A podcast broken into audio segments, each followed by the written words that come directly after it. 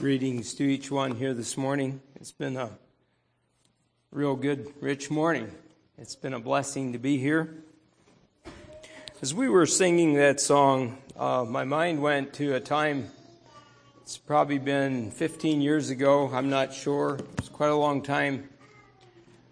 And my brother-in-law had just lost his wife. It was Martha's brother, Mervyn, his wife had died of cancer.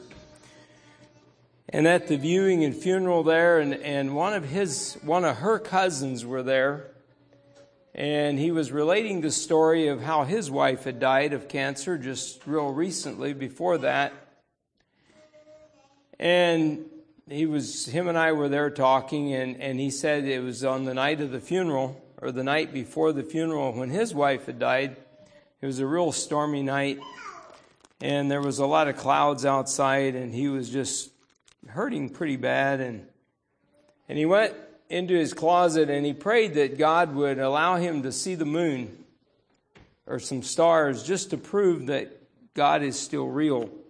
And so he went out on the porch and there was dark billowing clouds, and all of a sudden, right above him, the clouds parted and the most brilliant full moon shone through for just about a minute.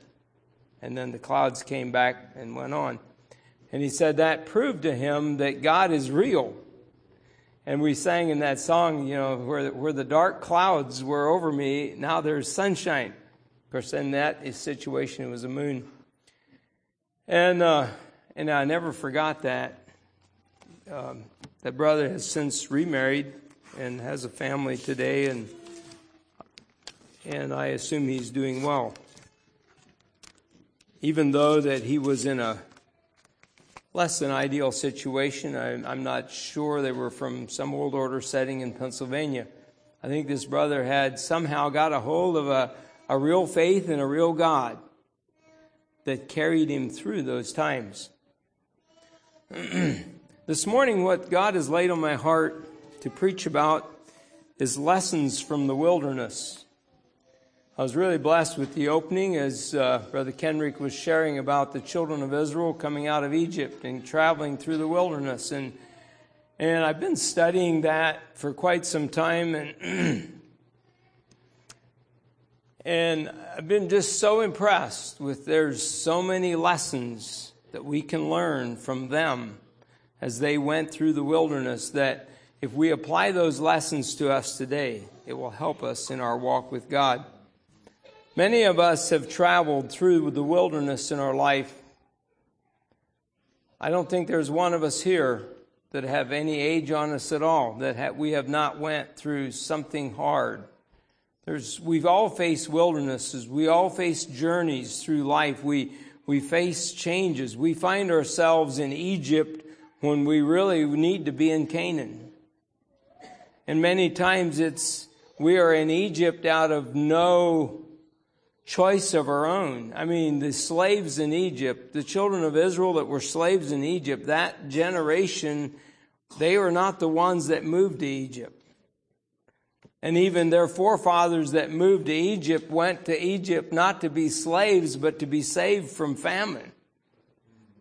They moved to Egypt because there was food in Egypt, and Joseph told them to come, and it looked like it was a go deal. I mean, it was a good deal to move to Egypt. And now here, 400 years later, they ended up as slaves.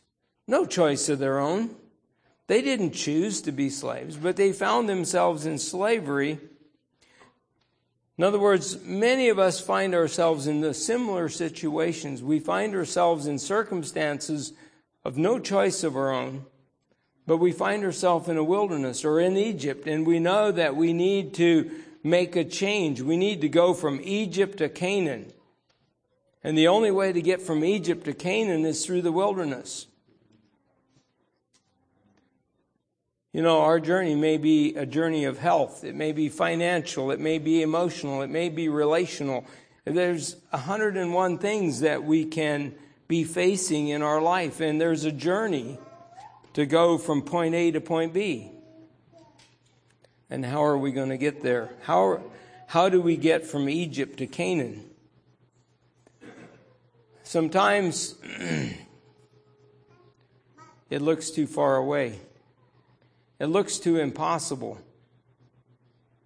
And we never even want to start the journey. We just stay in Egypt because, you know, it's too hard to get there. I can't get there. And so sometimes what's worse than going through a hard journey through the wilderness is to stay in Egypt. Egypt is a type of sin. Egypt is slavery. Egypt is a bad place to be. And God wanted them to leave Egypt. God wanted them to move to Canaan. It wasn't God's long-term plan to keep the children of Israel in Egypt. He wanted to take them out of there. I'm not exactly sure why God even took them to Egypt. I do know that according to the Word of God, it says that it wasn't quite time yet to bring judgment upon those inhabitants of Canaan. And so there was a time that God wanted to wait before he took Israel into Canaan and gave it to them.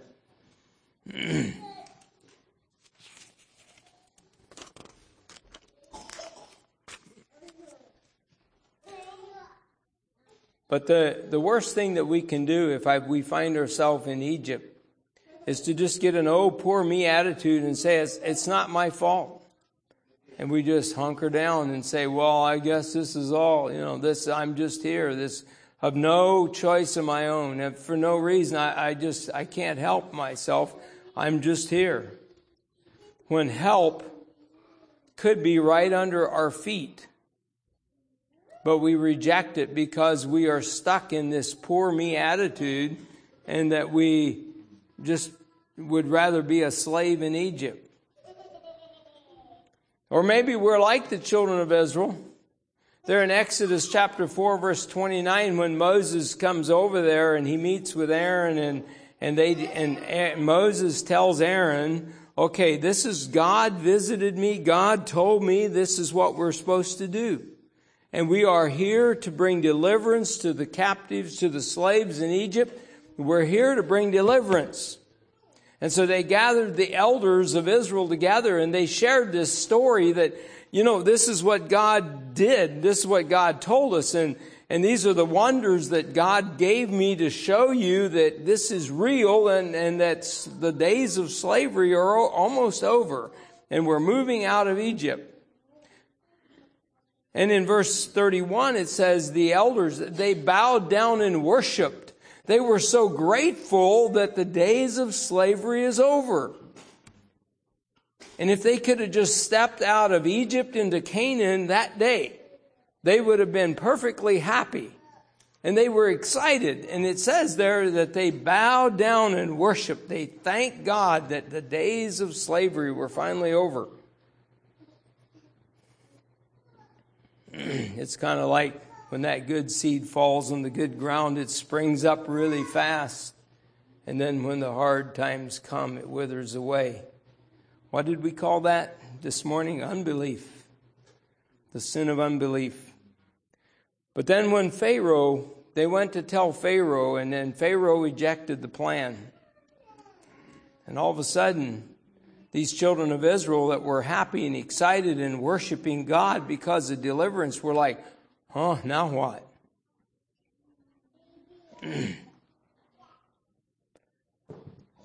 The children of Israel, even before they ever left Egypt, were plagued with the sin of unbelief. And that's something that they took with them all the way to Canaan. No, most of them didn't even go to Canaan. But they took their sin of unbelief, they carried it with them all the way through the wilderness until their carcasses fell in the dirt in the land of the wilderness because of the sin of unbelief. The plague of unbelief. Faith is easy when the door is open and no large obstacles are in the way. And it's like Brother Kendrick said, if we could just, we could see this the way it really was for the children of Israel, and we could see it from our perspective, and we would have been there. I just so loved his illustration. We could say, hey, this is no problem. We know how this is going to end. But for them, it was a reality of fright. They were full of shock, fear, and confusion and unbelief. And they, here they are at the Red Sea, and here comes Pharaoh's army, and we know that story. And, you know, I don't know how much different I would have been had I not read the book, had I not known the end of the story.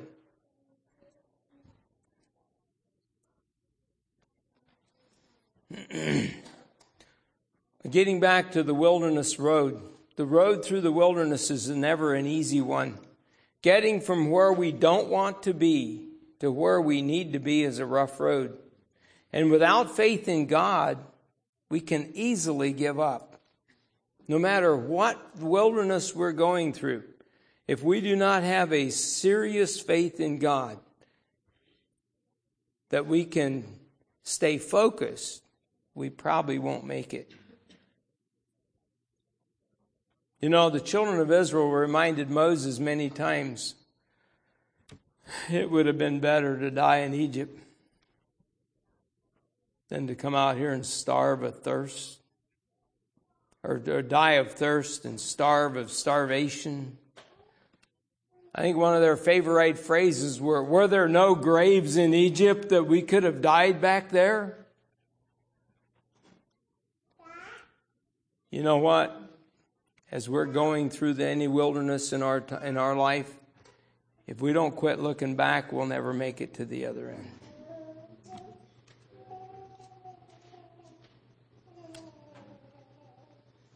end. If we are ever to make it victoriously through any wilderness road that we are facing today, there's a few lessons that we could learn from the children of Israel that would greatly help us. And one of the things that we need to, the number one thing that we need to keep in mind is that we don't forget the I am.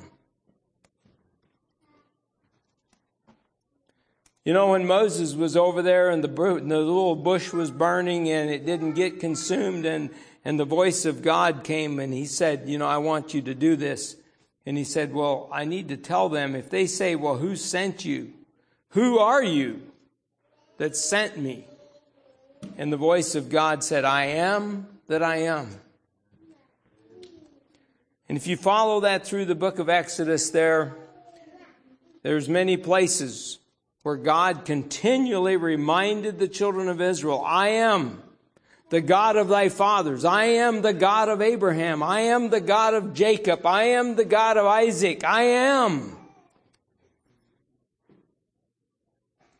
And how many times did the children of Israel forget the I am? And all they could see is, well, we need a God to take us back to Egypt. Moses is up on the mountain. Aaron, would you make us a God? We need a God and a captain to lead us back into Egypt. And we look at that and we say, were they stupid or what? But you know, before we get too hard on them, how many times do we go through life and we face things and we forget the I am? The Almighty. The one that made the entire universe and holds it all in his hand. And we say, we can't trust him with this little obstacle in our life. Don't forget the I am. Lesson number 2 is, don't lose sight of Canaan and get your eyes on the obstacles.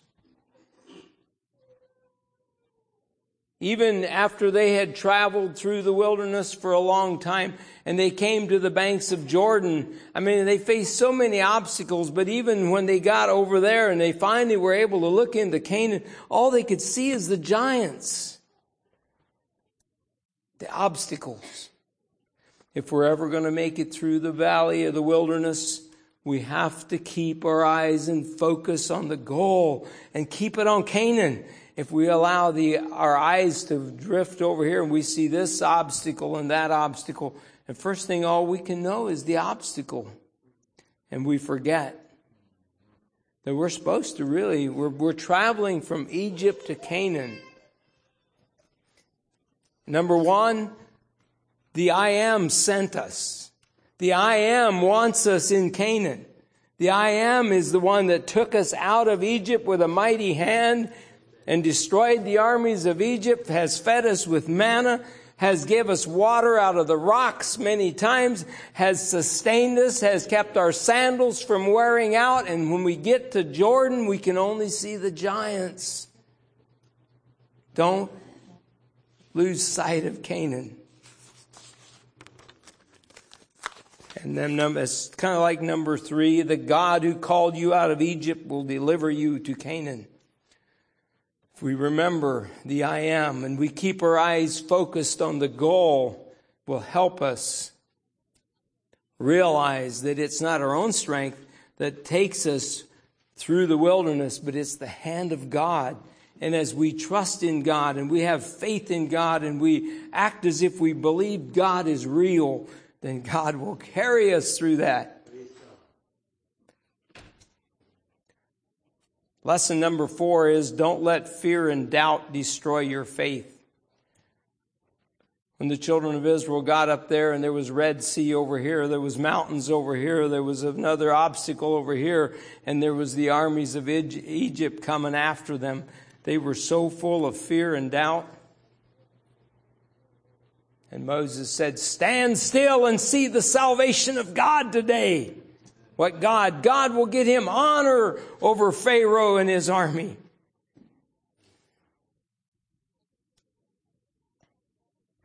We can't let fear and doubt destroy our faith. As we go through these wildernesses, no matter what it is that you're facing, if you let the fear of the unknown, it will destroy you. It'll keep you from being productive. It'll keep you from working. It'll keep you from conquering. It'll keep you from going on that diet. It'll keep you from whatever it is, or it'll keep you from being able to save your money to get out of debt. It'll keep you from conquering your fear of making new friends. Just the list goes on and on. Fear and doubt is the biggest destroyers. As we go through any wilderness or any change in our lives, if we allow the giants of fear and doubt to destroy us, it'll just totally destroy us. Number 5 is sin will rob you of your goals. There in Exodus 32, when Moses was up on Mount Sinai for 40 days and he was getting the oracles of God written in stone by the finger of God, this should have been the most glorious time. This should have been the pinnacle of their journey through the wilderness. And they said, well, I don't know what happened to Moses. He's been gone for 40 days and the clouds just covered in smoke and there must be fire up there and there must be the thing, that mountain is shaking. We don't even know if the man's alive. And they turned to sin. Number 1, the sin of unbelief, and then the sin of idolatry, and then the sin of nakedness and partying. And you can only imagine what was happening, because it sounded like when Moses came back down, the people didn't even have any clothes on. I mean, it was a terrible, deplorable situation. And Moses was only gone for 40 days. But you know what? A little sin will destroy your faith in God. Sin will cloud over that vision of the I Am. Sin will distract you from the vision of Canaan. Sin, if we allow sin to come into our lives as we go through the wilderness journey, we're doomed. And that's why Jesus Christ came and he became the advocate for our sin. We have the propitiation for our sin. We have the remedy for our sin. And brothers and sisters, if we want to make it through this wilderness road alive, we're going to have that propitiation for our sin, the remedy for our sin. Sin will rob you of your goals. How many times have you seen someone? They had tremendous goals. They had tremendous vision. And they had every opportunity to become rich and famous, you might say. And for the thrill of a little bit of sin, just threw it all away. And I don't have to put an image in your mind. You can remember people. We all know of people that for the flash of a little bit of sin, a little bit of lust, or a little bit of carnal sin, have thrown away great things. They've destroyed their families. They've threw away their marriage. They've lost their businesses. They've threw prosperity to the wind. They've just lost it for a handful of pottage. Sin. Sin destroys. Sin is like a cancer. Okay, as we're going through this wilderness road, and we have visions and dreams. We have places we know that we want to go, and we have things we want to conquer, and we're traveling from this point to a goal. Number 6 is we need to let others help us. You know, Moses was out there and the children of Israel. Moses had brought them out of Egypt. He was the leader, and they were out here camping in the wilderness. And he was sitting there day after day dealing with this problem and this problem and this problem and this problem and this problem and this problem. He was judging all the people and helping them through this issue and that issue and this issue and that issue. And here comes his father-in-law. He says, Moses, what you're doing is not good. And Moses was doing the best he knew how. He was doing everything that he could to keep this group of 1 million plus people together, united on the way to Canaan, and he's giving it all he's got. But he's doing it by himself. And his father-in-law comes along and says, Moses, what you're doing is not good. You're going to kill yourself. You're going to wear down. You're going to not last through this wilderness journey. You need to appoint this one to help you. And appoint this one to help you, and need to appoint captains over hundreds and captains over tens, and however it all goes. And he said, let them bring only the most severe cases to you, only the things they can't take care of for you, but you need to let others help you. How many times have we gone through, and we've got this vision and goal in mind, but I'm the one, and I got to do it all myself. I can do this. God has told me to do this. I've seen this happen over and over in missions and ministries and all kinds of good things. People overload themselves and they just try to do it all. They just want to be the man. They want to be the one that does the job. And that's good in a way, but I think we all have to recognize that we all have weaknesses and we all need help. Even though it's some of the best thing that Moses could have done, he could have just rose up in pride and told his father-in-law to go back home where he belongs. He said, God told me to lead these people out here, and I'm going to take care of every problem that's out here, and I can do this. Instead of that, he bowed his heart and he said, you know what, you're right. I'm tired. I'm almost out of energy. I've given it all I got. I think you've got some good counsel. And so here he appoints all these people to help him. And the road smooths out.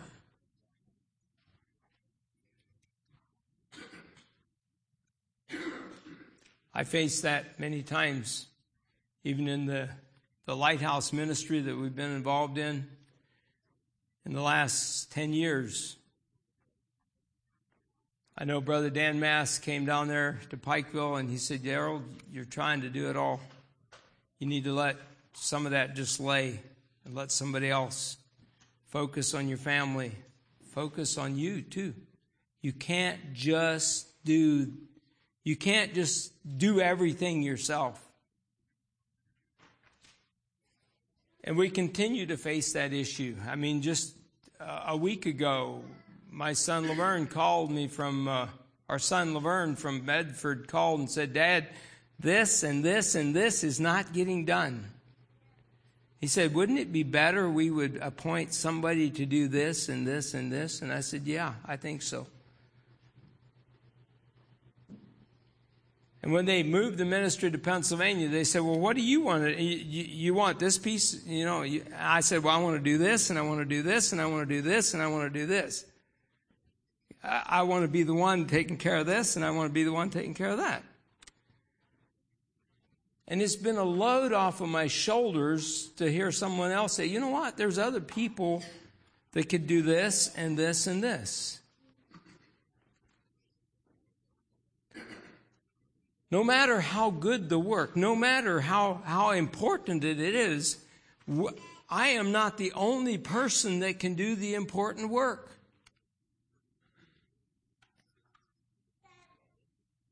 It's the same way in the family. It's the same way in the church.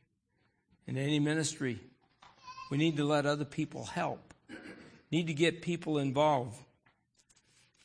Number 7, we don't need to forget that God is a merciful God. God is full of mercy. Time and time again, when Israel failed, and Israel miserably failed, and one time God actually came to Moses and he said, step aside. I'm just going to wipe them off. I'm just going to wipe them off. I'm going to destroy them. I will raise you up. I will raise up godly seed from you, and we'll just start all over. We're just going to destroy this whole mess. They're a stiff-necked people. They don't want to listen. We're just going to start over.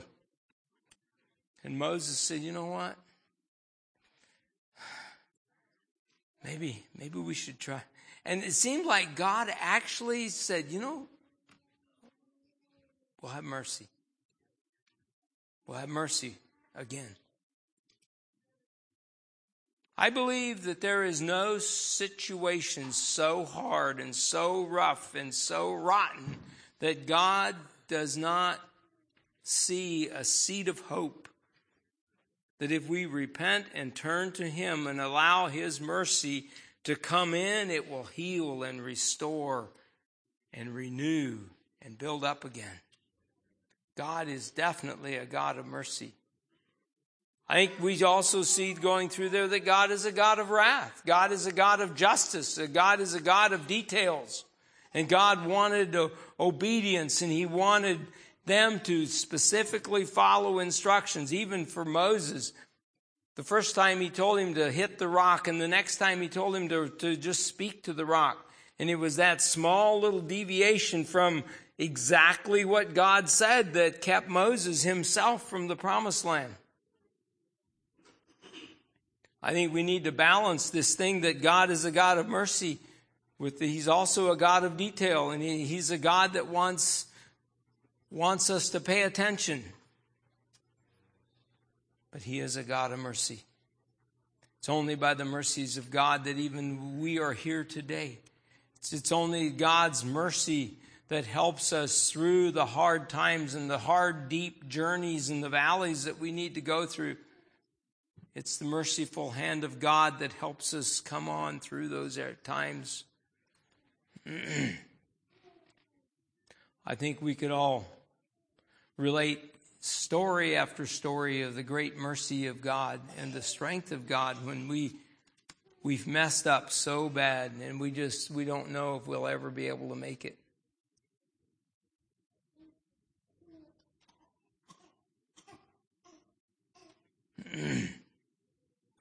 There's another time when the children of Israel were out there and they were going through, and there was a few that rose up against Moses. They said, who are you?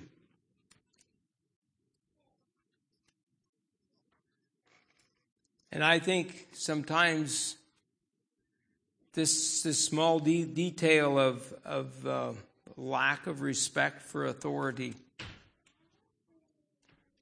I think many times, sometimes we live in an era of time when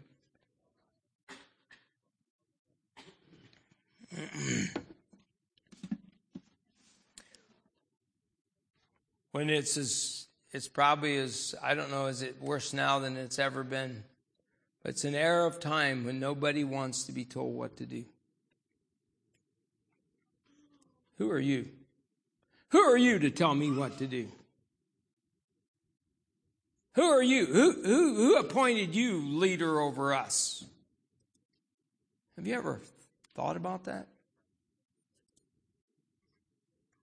You ever thought about the big hole that opened up underneath a few of the children of Israel, and they fell in there? Or just it said the earth opened up, and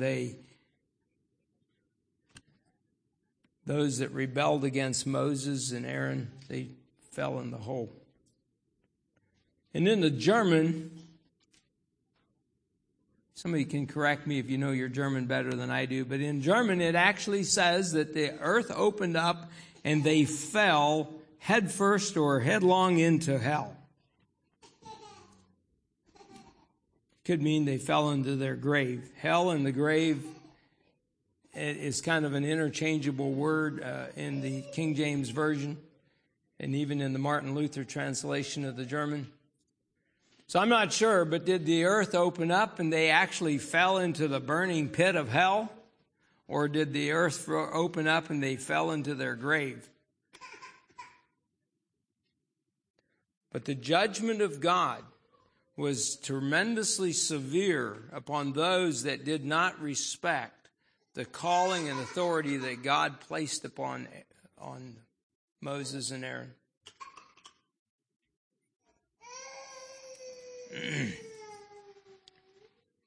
God is not only a God of detail, but he's a God of authority.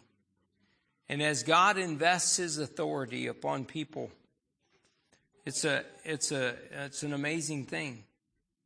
But it's also almost a dreadful thing, because there's a responsibility that goes with that, not only for those called into authority, but also those that are under that authority. Somehow there's something there that I think we as human beings, we miss sometimes. As a church, we can miss that so easily.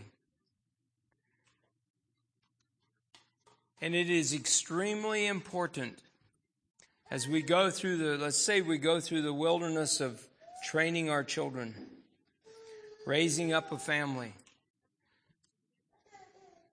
And I want to be careful how I say this, because I have failed in this in many times. But if you do not respect the authority that is over your head, you eliminate your position of authority from those coming behind you.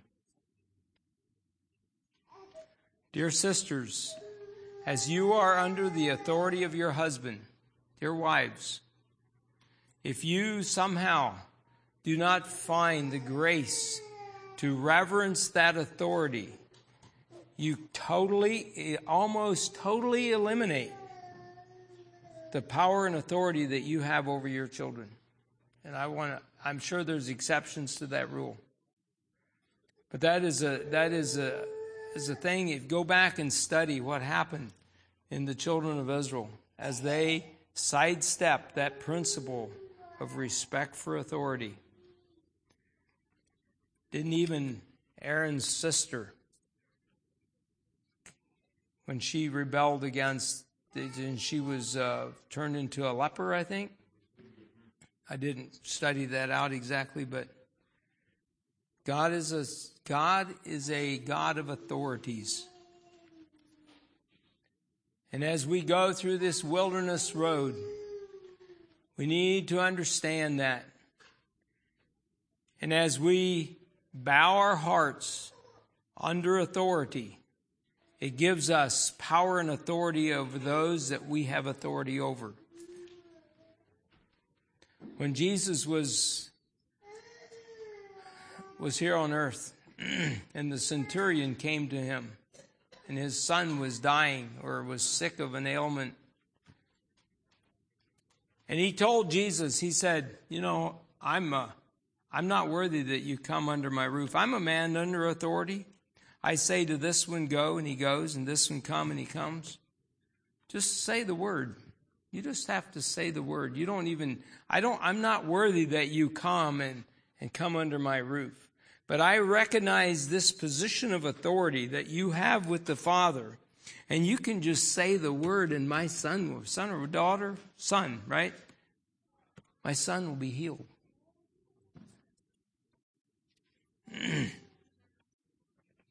And I know we can take that out of context, and we can lord it over each other, and we can try to convince people that I'm the authority and all of that.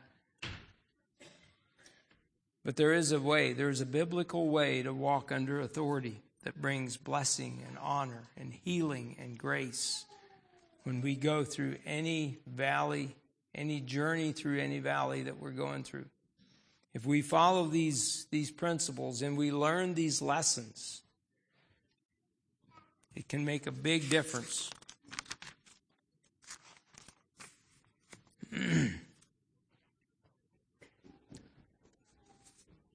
All of us know about the Sahara Desert in Africa.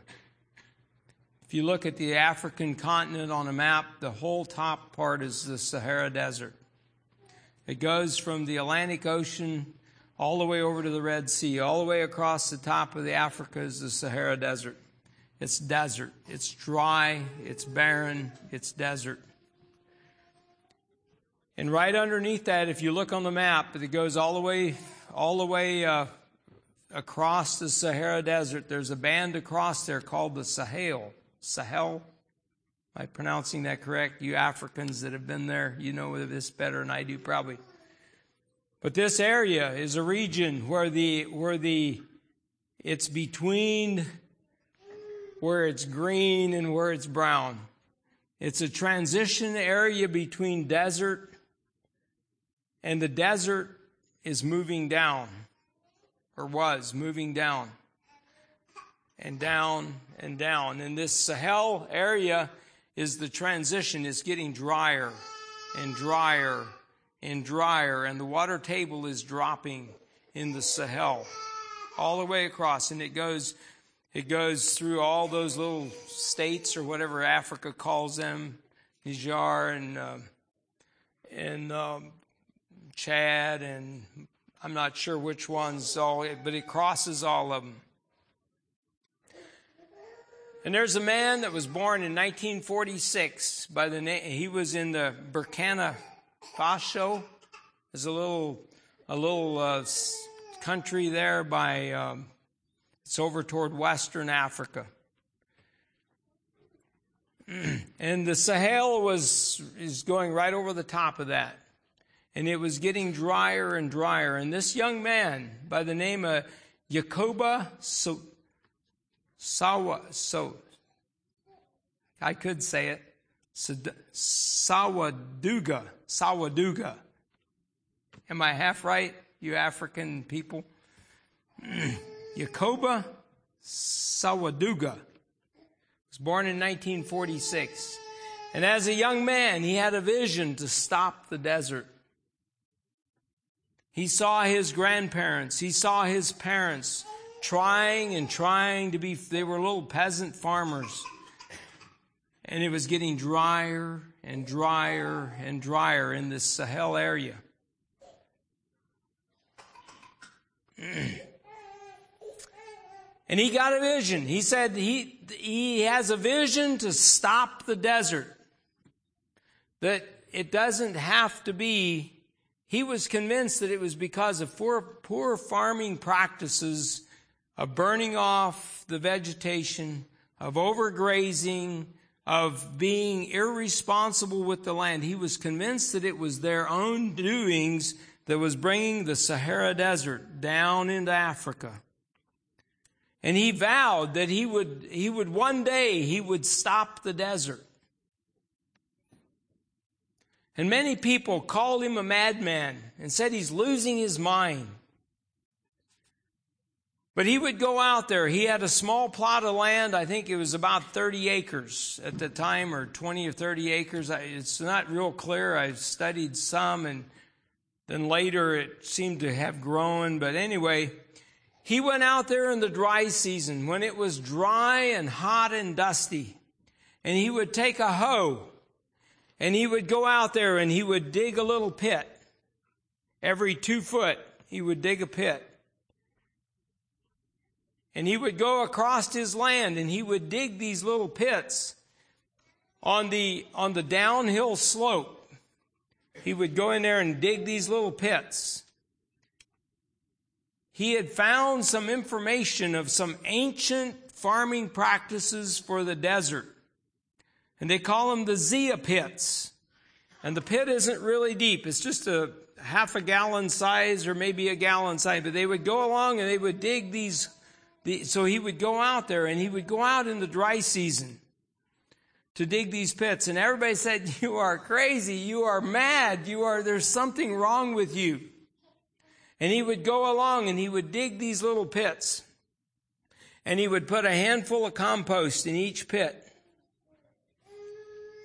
And he would drop a few seeds in there. And it was dry and dusty, and the ground was hard and dry. Rebecca, you know what it's like out there in Niger. How do you say that?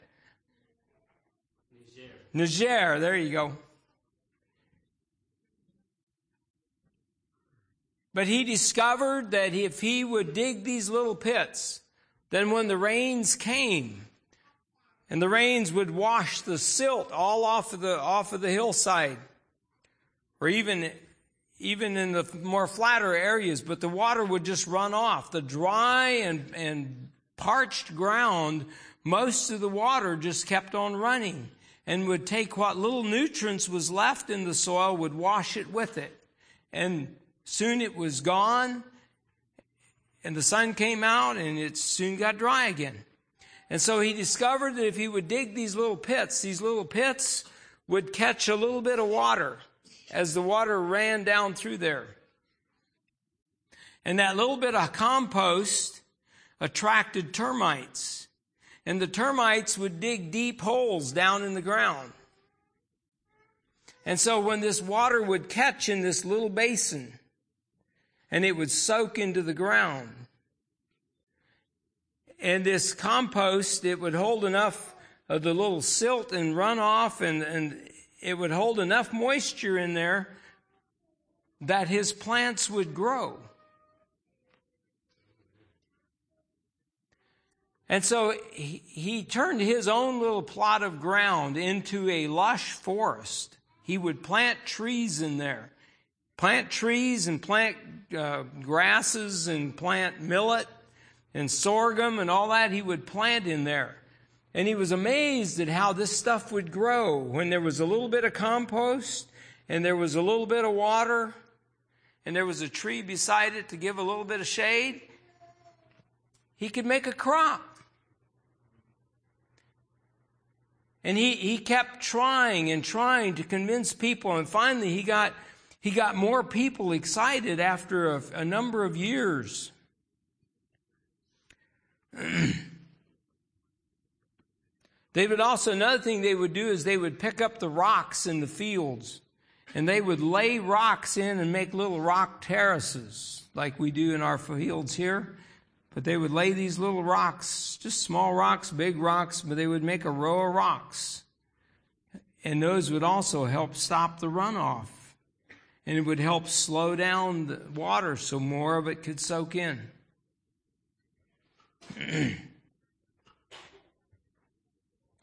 And they discovered, even today yet, they discovered that they can make a 500% increase in yields if they do that. And so he went from village to village trying to teach the people how to dig the Zia pits and how to put in compost and how to plant trees. And soon less and less people called him mad. And he would slowly but surely, he got his people convinced that they need to do that. And today, 30 years later, Wikipedia says there's tens of thousands of hectares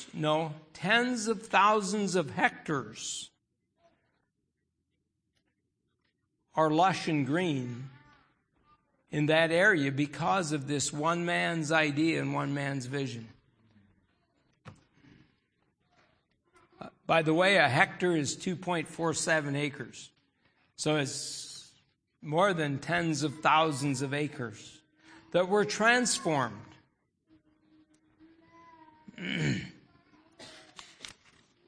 with one man's vision in the wilderness. When everybody else was saying, we're going to get out of here before we starve. It's getting drier and drier and drier, and the water level is dropping and dropping and dropping. And they said in the year 2009, which is 10 years ago, the water level in that area had risen 16 feet on the average. Some places more, some places a little less. But the average water table level came up 16 feet by Sawadogo's Zia pits. Don't tell me one person can't make a difference.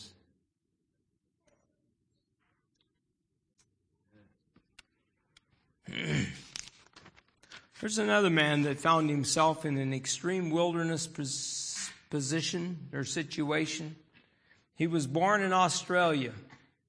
And when he was a baby, when he was born, they realized there's no hands, there's no feet, there's no arms, and there's no legs. He's limbless.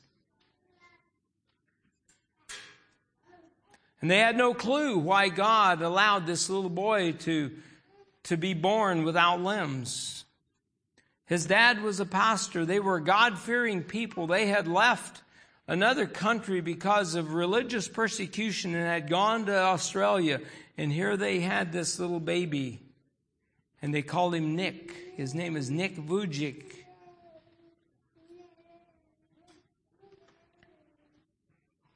He faced many hard obstacles in life.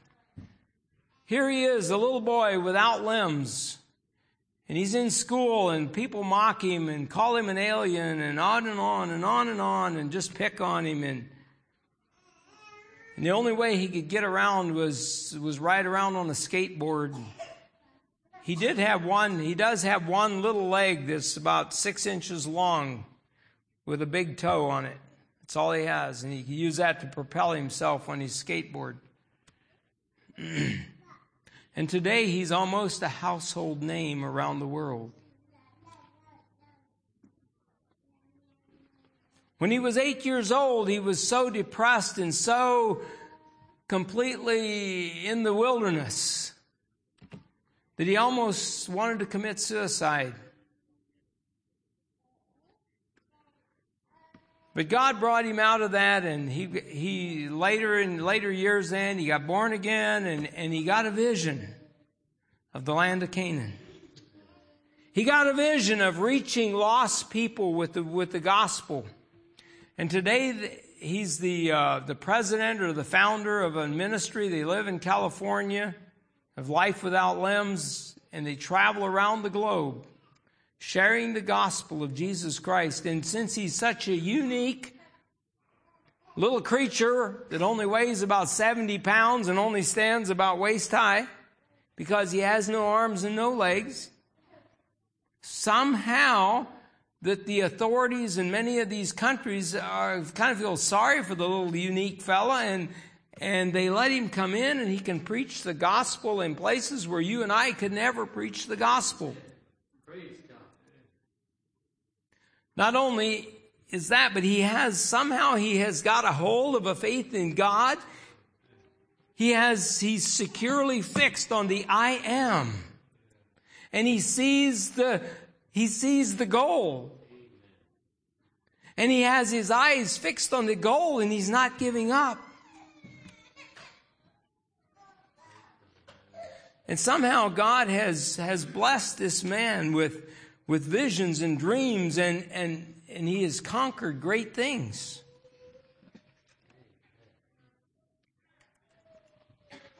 Today he's actually married and has 4 children. The last 2 are twin girls. He married a girl from, I think her background is Hawaiian. You all probably know the story of Nick Vujicic.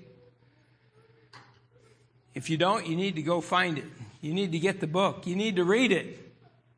It's a tremendous inspiration of how God can carry someone through the hard times and come out on the other side.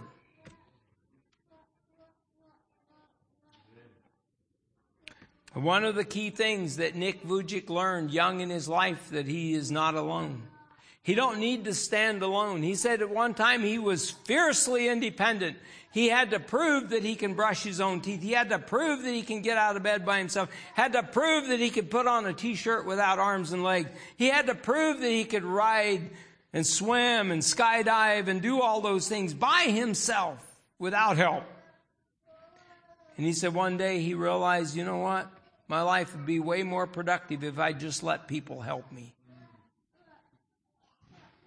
And I think that he today has a live-in caregiver that helps him get out of bed and dresses him and adjusts his collar and gets him ready for the day. Just like Moses, you can't do everything yourself. And if God gives you a limitation in this area, just let someone help you. And together we can do great things for God. We can overcome the wilderness road. We can overcome the biggest obstacle if we stand together and just let someone help us. It's really sad how many people face tremendous high and deep and tremendous valleys and hard trials, and they just hunker down and just say, I'll get it. I got it. Don't worry, brother. I'm okay. I'm okay. I'll make it. I'll carry this. This is my burden. I'll carry it. And Nick today, his own testimony says, if I would have never opened up and let people help me and just asked people that if I can talk to them, he said, I'd never made it. It's the help of others.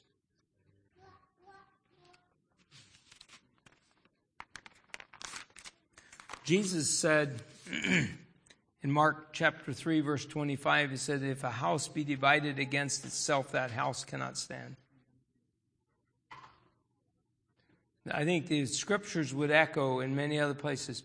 We can't be divided. We cannot stand alone. We cannot stand alone. Life is not about me, it's about us. And I think many times that is one of the key things that will help us make it through the hard roads if we just realize that it's about us. It's not just about me.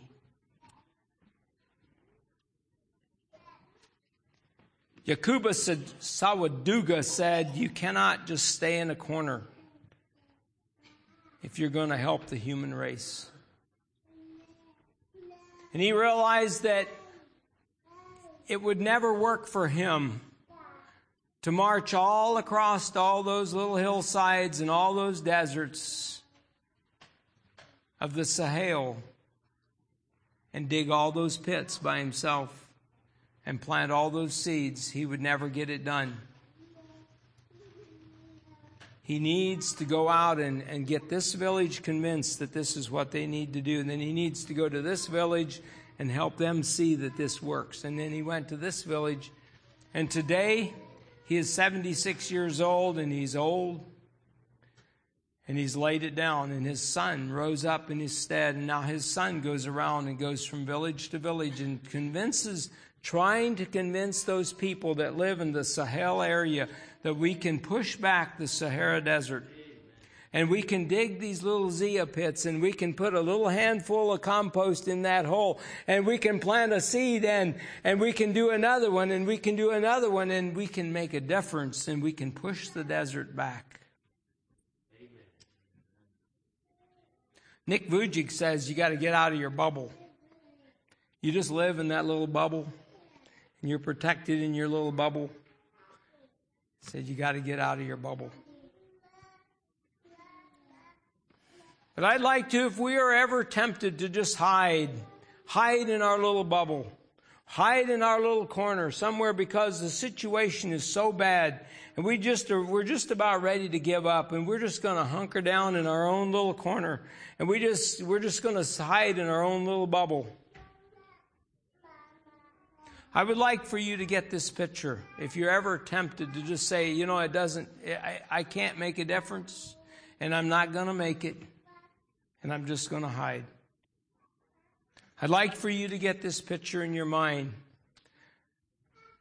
of the year 1985 in the Sahel area.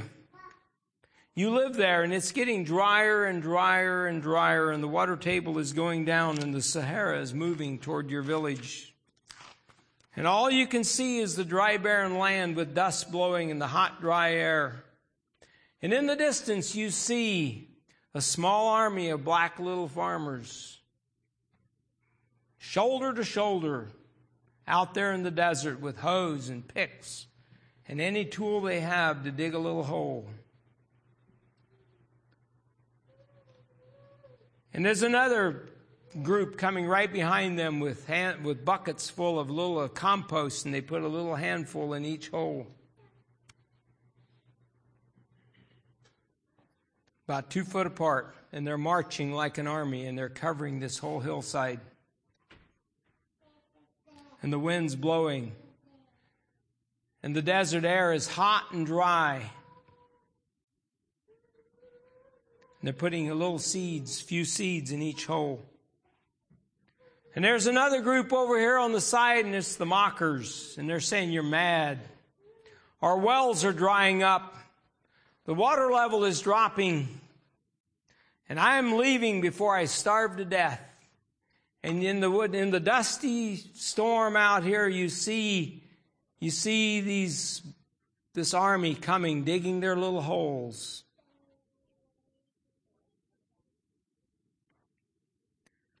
Yacouba's team marches on, planting trees and other seeds.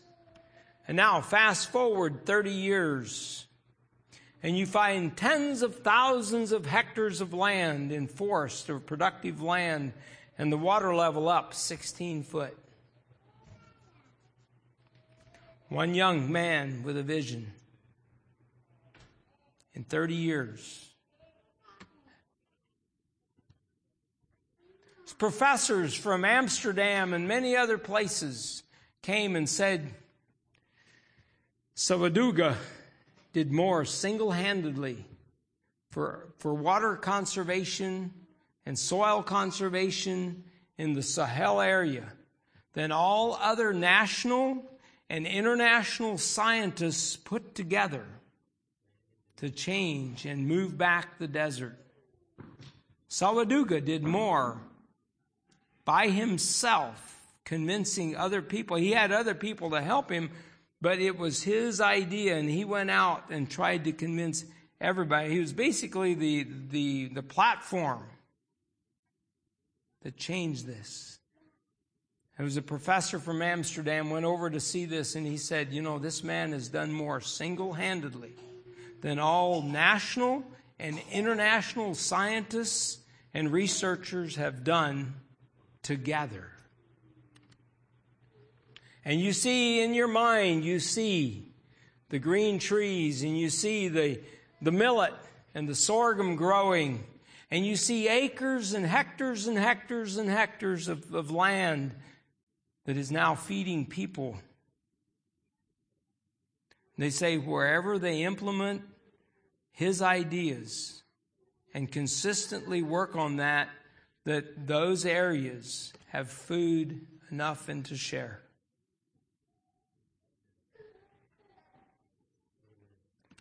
They've actually made a movie about Sawadogo. In 2010, it's a documentary of the man that pushed back the desert. I haven't watched it, but I think I'd like to. Just as an inspiration of what one person can do if they get out of the shadows, get out of their bubble, and work together and apply the principles and the lessons that we can learn from the children of Israel, going through the wilderness and the desert. May God bless you.